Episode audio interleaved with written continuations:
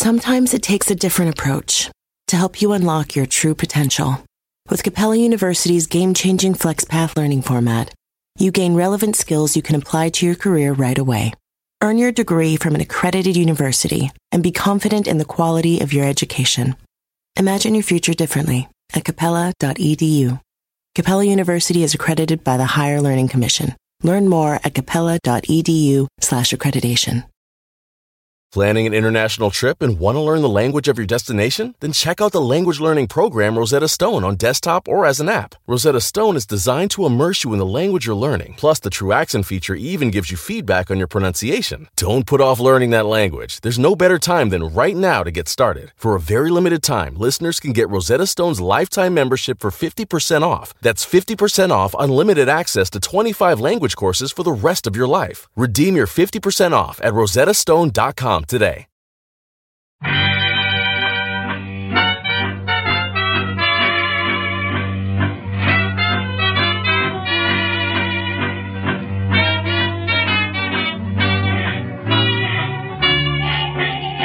Brett McKay here, and welcome to another edition of the Art of Manliness podcast. In the past few years, there's been a lot written about the ills of the mask of masculinity. These supposed social masks are the source of personal problems in the lives of men as well as countless societal problems. But what if the problem isn't the mask of masculinity themselves? What if the problem is we don't teach young men how to wear these masks in a way that's productive and pro social? That's what my guest today suggests. He makes his living teaching actors how to put on the mask of the masculine soldier. His name is Dale Dye, and he's a retired Marine captain who served in Vietnam, as well as the owner of Warriors Inc., a company that consults actors and filmmakers on how to make war movies more realistic. Today on the show, Dale and I discuss how he went from a career in the military to a career in film and what many filmmakers get wrong about war. Using war historian John Keegan's book, The Mask of Command, as a starting point, Dale and I discuss why social masks are necessary in leadership, war, and even being a man. Dale shares insights about the mask of masculinity from years of teaching actors how to be soldiers and why it's important to have multiple masks in your arsenal and know when to put them on in different situations. After the show's over, check out the show notes at aom.is slash Dale Dye.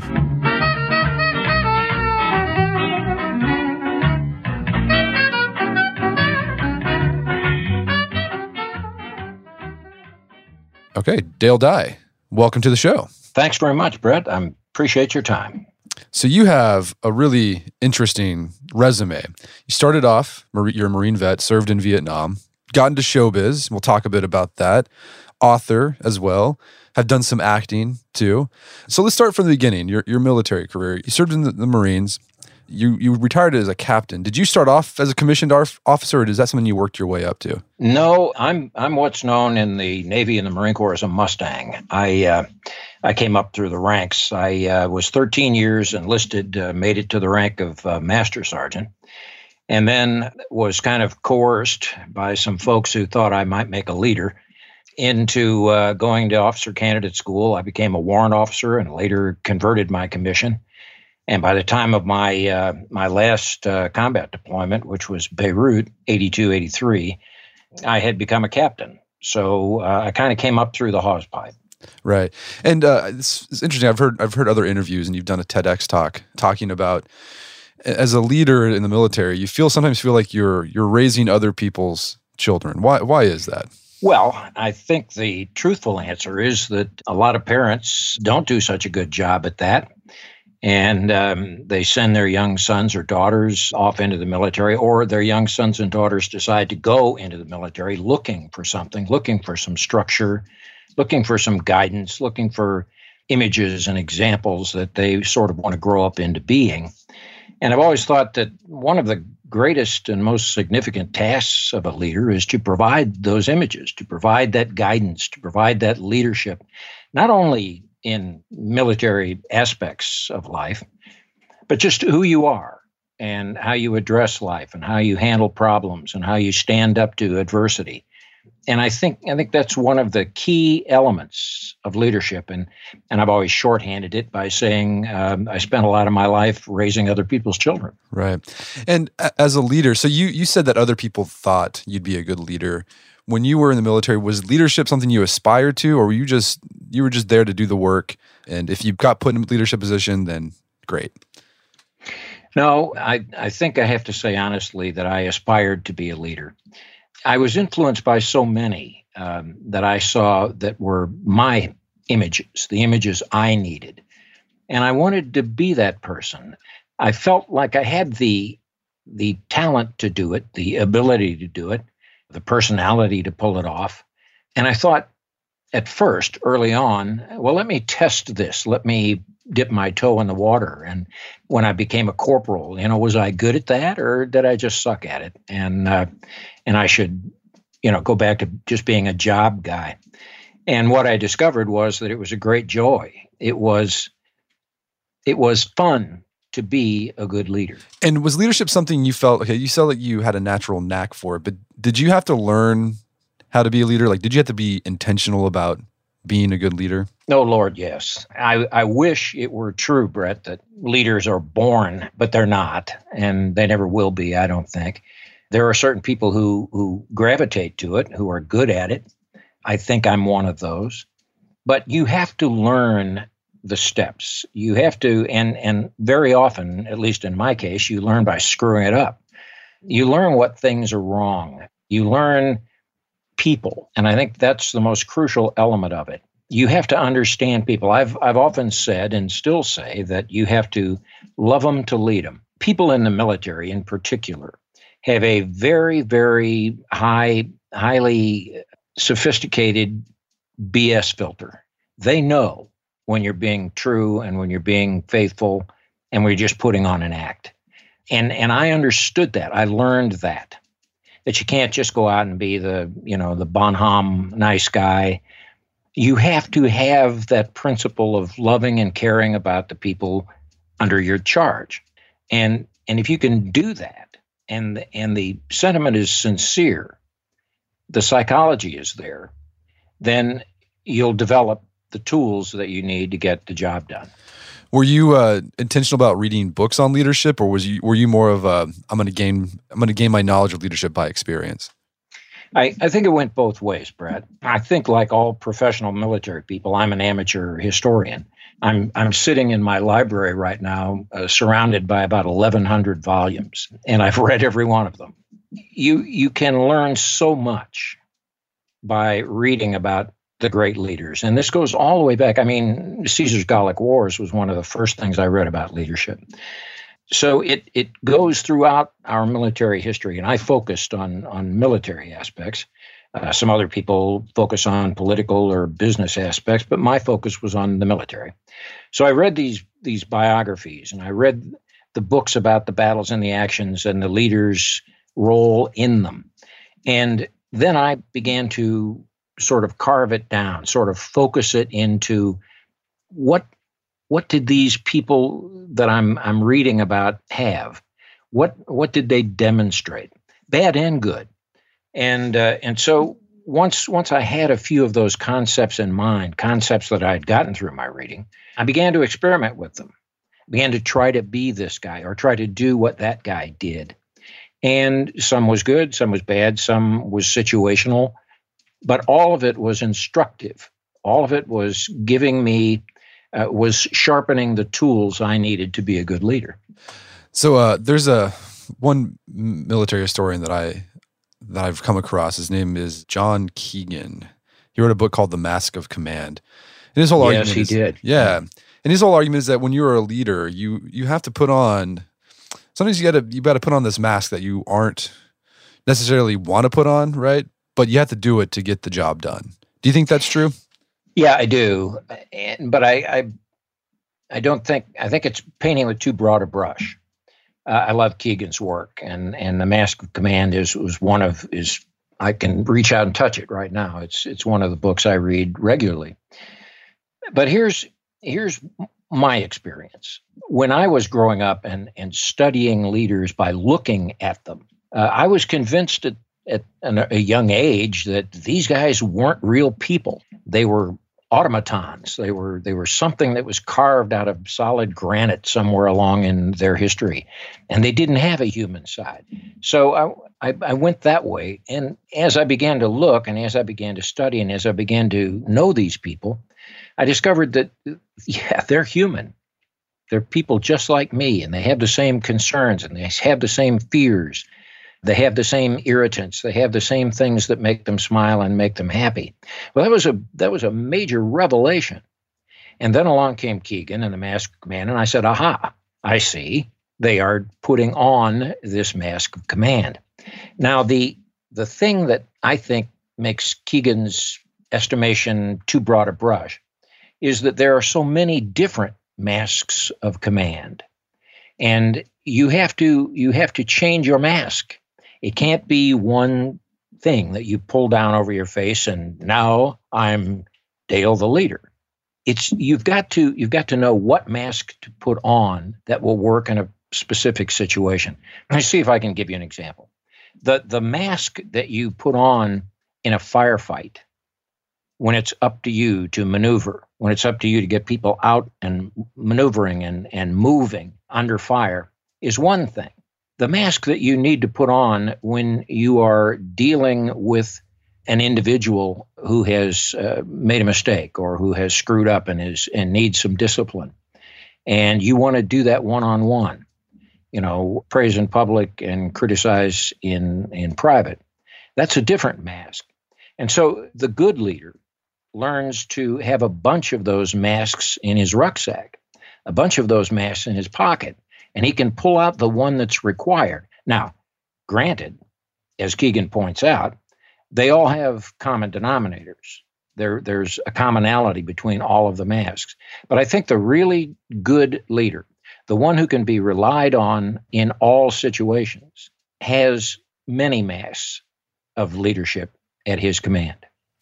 And, and how do you learn to put on you know, how do you learn to collect those masks and put them on in the right circumstance? Uh, well, that's the hard part. You learn that the first element is to learn that different masks are needed. Once you've done that, you've got to go about trying to develop different masks. And you do that through study, you do that through trial and error. You do that by watching other people succeed or screw up.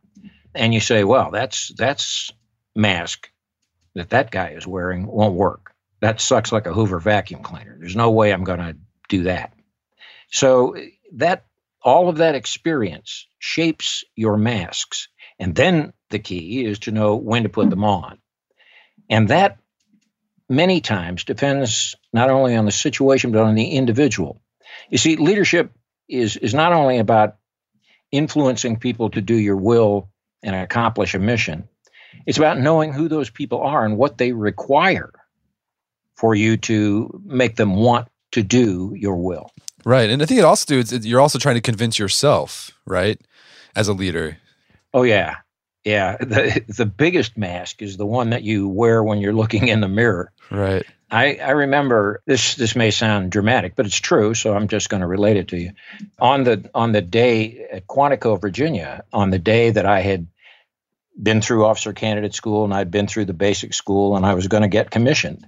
I remember that morning getting up and getting my dress uniform ready to go down and fall, fall in the formation and be commissioned along with all the other candidates. And uh, I looked, I was shaving and I looked myself in the mirror and I said, you know, when the day comes that you can't look your people in the eye and say, follow me, it is necessary that we die. When that day comes, it's the day you're not leading anymore and you should quit. Yeah. Yeah, that's powerful. So it's interesting about your career. So you, you served in the Marines in Vietnam. You served in Beirut last. But then after your military service, you got started working in Hollywood. And what you did is you started a, con- a consulting company to show filmmakers on how to make war movies more realistic. So I'm curious, what were wrong? What was wrong with Hollywood war movies that you thought that there there needed to be a better way? Well, I, will I'll redirect your question for a moment to say that a lot of what I've accomplished uh, in motion pictures and television entertainment industry is because when you're ignorant, you can do a lot of things people tell you you can't do, and that was that was certainly my case. When when I retired, um, I milled around doing several things and trying to decide what it was that I really wanted to do. What what could I bring to the table?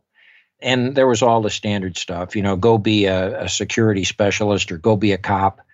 But I'd been shot too many times to, you know, want to work on the mean streets carrying a weapon. And so I, I began to, you know, a, a great period of self interest, of, of, introspection. And um, the, the thing that just jumped out at me was that you're a movie fan, Dye. I mean, you've seen practically every military movie there is. And I think that was true at the time. And the common denominator there was that they all pissed me off, or most of them pissed me off. They just weren't who we, they weren't a representation in the popular media, which I knew has huge influence on societies. Movies and television have a huge influence on societies. And I said, here we are being represented as soldiers, sailors, airmen, Marines, Coast Guardsmen in those popular media, and it's wrong. We we don't act that way. We don't do that kind of thing. And wouldn't it be more exciting and more insightful and more educational in this vastly popular media if we were depicted correctly, warts and all? And so that's when the, the bulb began to glow dimly over my head. And I said, you know, what's what's wrong here? And I began to see, I began to watch credits roll. And I would see Captain Jimmy Umtafrats, U.S. Army retired, in the end credits, and he was listed as the military technical advisor. And I said, Well, what's wrong with that guy? How does he let him get away with this stuff? And so I decided to come to Hollywood. And as I said, when you're ignorant, you just do things. And I, I began to try to investigate. I began to look around and I began to, what, why are we depicted so badly? Why can't we get it right? And what I discovered essentially was a, was a what I call hubris on the part of Hollywood. There was an opinion that, and this was post Vietnam, so a lot of that shadow still hung over public opinion. What I discovered was that producers and directors and writers simply had no knowledge. Very, very few of them. In fact, you could probably count them on one hand, had any military experience whatsoever. And what they did have was kind of a negative experience because of the period they may or may not have served. So I said, well, there's the problem. They don't understand, or if they're being told something, they have absolutely no inclination to listen to it or pay attention to it. That's why they get these guys in as military advisors and then they, you know, pay them $500 a week and have them sit in a chair and they wake them up when they want to know which side the ribbons go on but they don't get into who we are, how we act, how we react, how we relate to each other. And I said, Well, there's the problem. Someone's got to teach them. And I fell back, put my leader mask on, and I said, Well, the key here is training. We've got to take these young actors and we've got to put them in our shoes, make them walk the mile that we've walked in our combat boots. And if we can do that, they'll get an insight. They'll get they'll get a, a close and personal look at who we are and how we act and how we relate to each other. And that can't help but improve the performances. So that was my theory. and I began to try to sell it to Hollywood. Well, that was um, to to understate the case. That was a an uphill battle. I mean, I I talked to people and I said, "Look, I have a better way to make war movies. I'm worth more to you than telling you which uniform is right and telling you that you shouldn't carry an M16 in World War II. I've I've got more to bring to table here. I can help you train these actors and you'll get brilliant performances. And of course, essentially what the attitude was was look, two things. The first is we've made war movies for years and made zillions of dollars and and why should we pay you money to change what we think works? That was attitude 1. Attitude 2 was look, you spent most of your life in the military. So automatically, by definition, you can't be creative. You can't understand drama. You can't understand how movies are made. You can't understand these things. And I knew that was false. I knew that was wrong. I did understand. And I, you know, I wasn't a great dramatist or a great writer at the time, but I knew what was right and what was wrong. And I knew that human beings can correct things. And so it was it was a real fight, Brett and I, I was frankly after about a year, I was about to give it up. I was running out of money and running out of patience, and an interesting thing happened. I saw a little notice. I had learned by this time to read the trade papers, Daily Variety and Hollywood Reporter, and that sort of thing. And I saw a little notice that said that a heretofore relatively unknown writer director by the name of Oliver Stone was going to do a movie about Vietnam based on his own experience as a combat infantryman in Vietnam. And I said, look, if I can get to this guy, he'll understand it. And I went through a, a series of machinations, uh, talking to writers, and I was in, I was desperate to find a way to get to this guy where I could get by the gatekeepers and the agents and the representatives and the managers and all the other nonsense that surrounds celebrities. And uh, I was I was able to actually get Stone's home phone number, and uh, I that was a Saturday night, and I Sunday morning I called him and I pitched him. I, I did my best two minute drill, you know, and had it been anybody else, he probably would have hung up and had me arrested. But but Stone said, "Well, that's interesting. Let's talk," and we did. I explained what I thought was wrong with uh, war movies and how the performances could be improved based on training, like he and I had had as soldiers and Marines. And he, he bought it. And uh, the, the shortest part of a long story is he gave me 33 actors, some of whom, none of whom were, were big names then, but are now. He gave me Johnny Depp and Charlie Sheen and Tom Berenger and uh, Willem Dafoe, Forest Whitaker, and a bunch of others. And I, I took them into the jungles of the Philippines where they lived with me for three weeks and they humped and they fought and they sweated and they strained just like we did in Vietnam. And at the end of that period, when I brought them down out of the jungle, they were who Oliver and I were when we were 19 in combat. And we made this little movie called Platoon, brought it home, and lo and behold, it won four Academy Awards, including Best Picture. And Oliver was kind enough to recognize me as having been a big part of that great film. And um, at that point, all of those people who were throwing me out of their offices began to call. And they said, Look, we think you may have had a point there. Will you come and work on this film and that film? And now it's been 50 some film and television projects uh, since that time. And, uh, and I continue to uh, wear the mask of the leader and I continue to improve on my method. And, and it has um, it has grown and blossomed kind of like Topsy. And I think I think it will continue because I've taught a lot of people how to do this. And you know, I'm I'm very serious about getting current veterans involved in it and showing them how to do it, using their experience uh, in the creative endeavors. And it seems to be I'm, I seem to be getting a little traction after 25 or 30 years.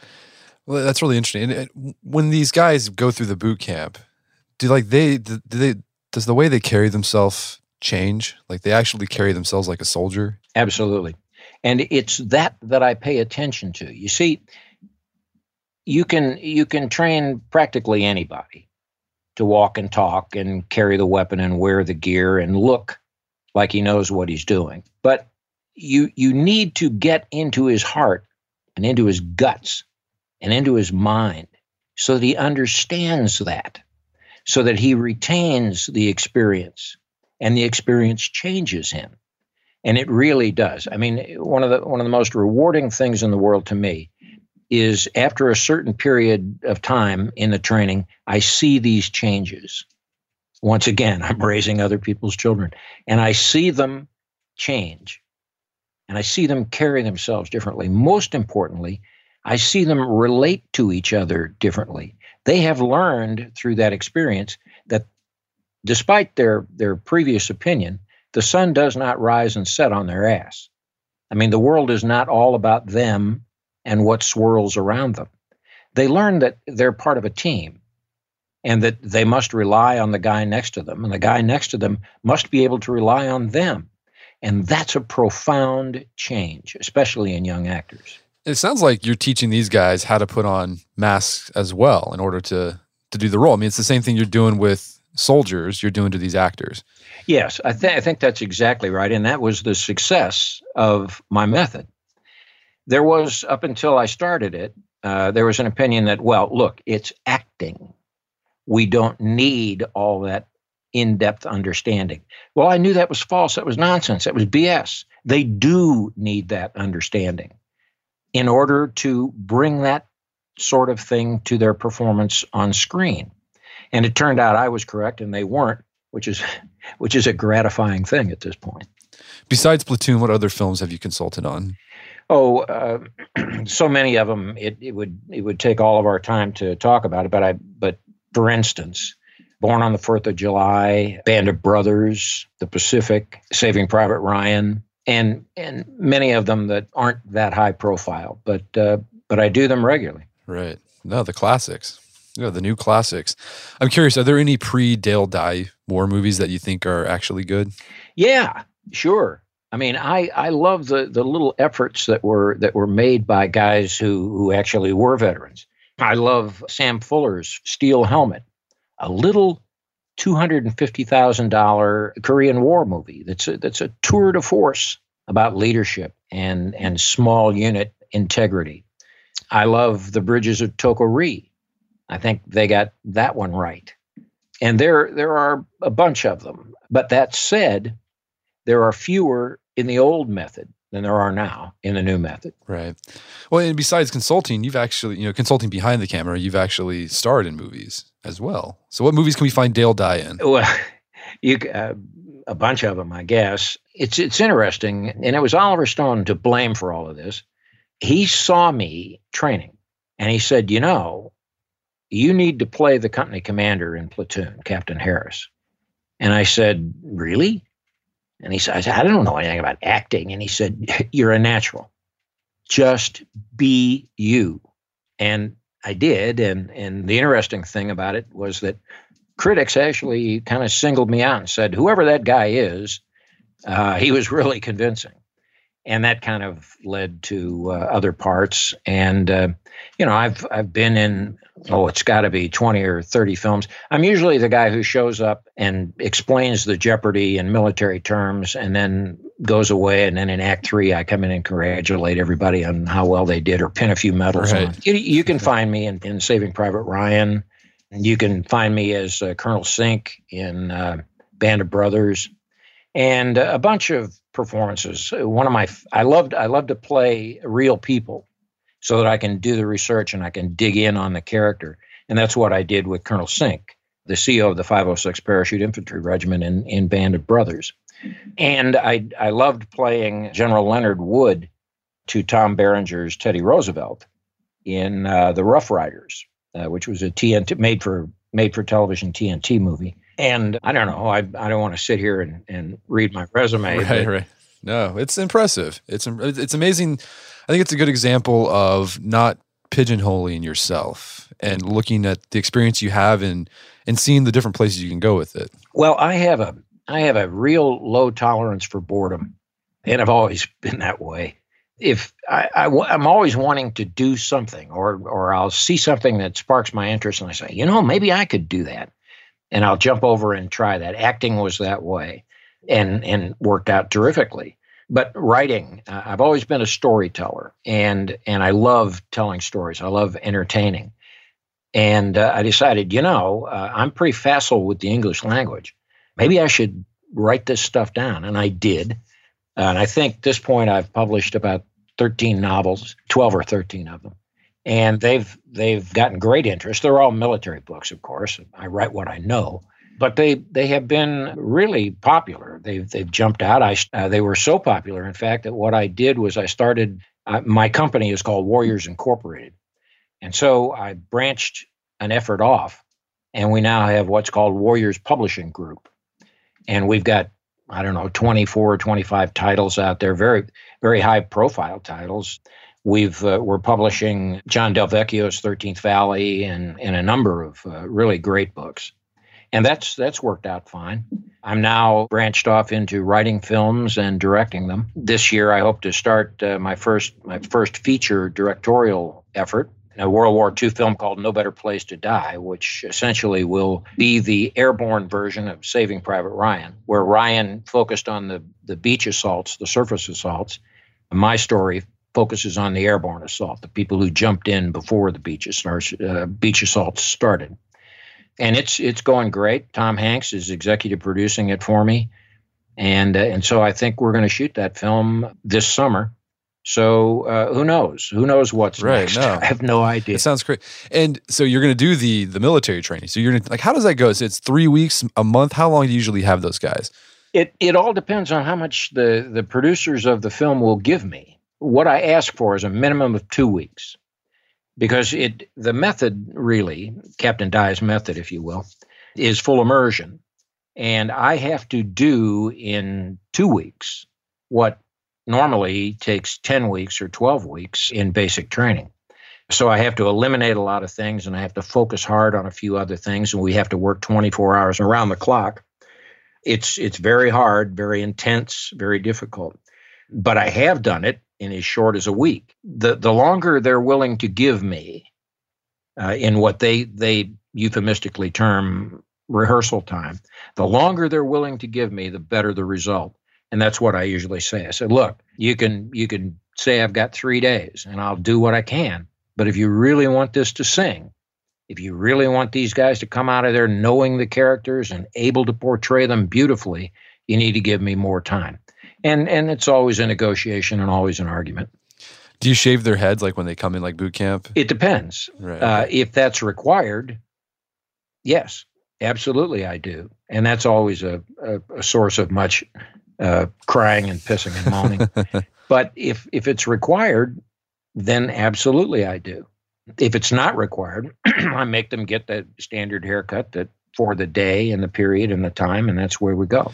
So yeah, it sounds like you know the way the way you become something is you have to act it out. Like you have to do it. There's all this talk about being inauthentic, right?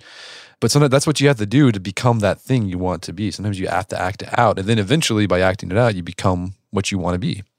Look, it's that's that's right, Brett, and it, and it's you know it's not brain surgery.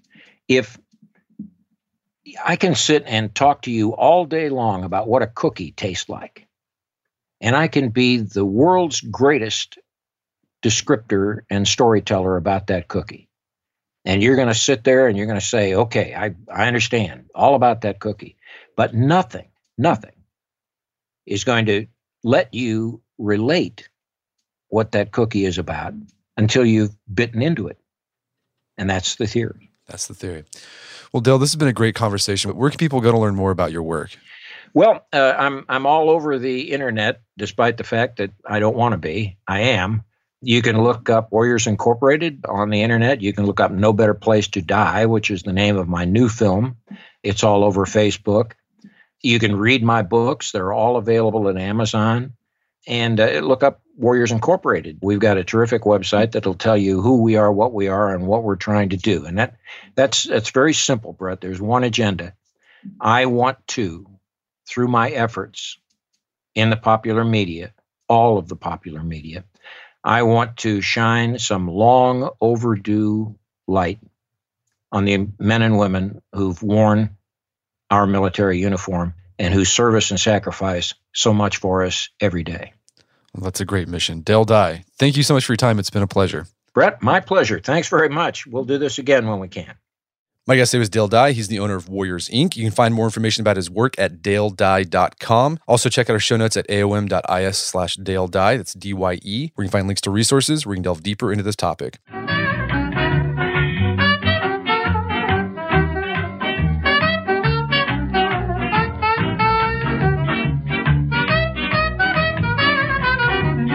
Well, that wraps up another edition of the Art of Manliness podcast. For more manly tips and advice, make sure to check out the Art of Manliness website at artofmanliness.com. If you enjoy the podcast, I'd appreciate if you take one minute to hear us view on iTunes or Stitcher. It helps out a lot. And if you've done that already, thank you. Please share the show with somebody you think they'd get something out of it. As always, thank you for your continued support. Until next time, this is Brett McKay telling you to stay manly.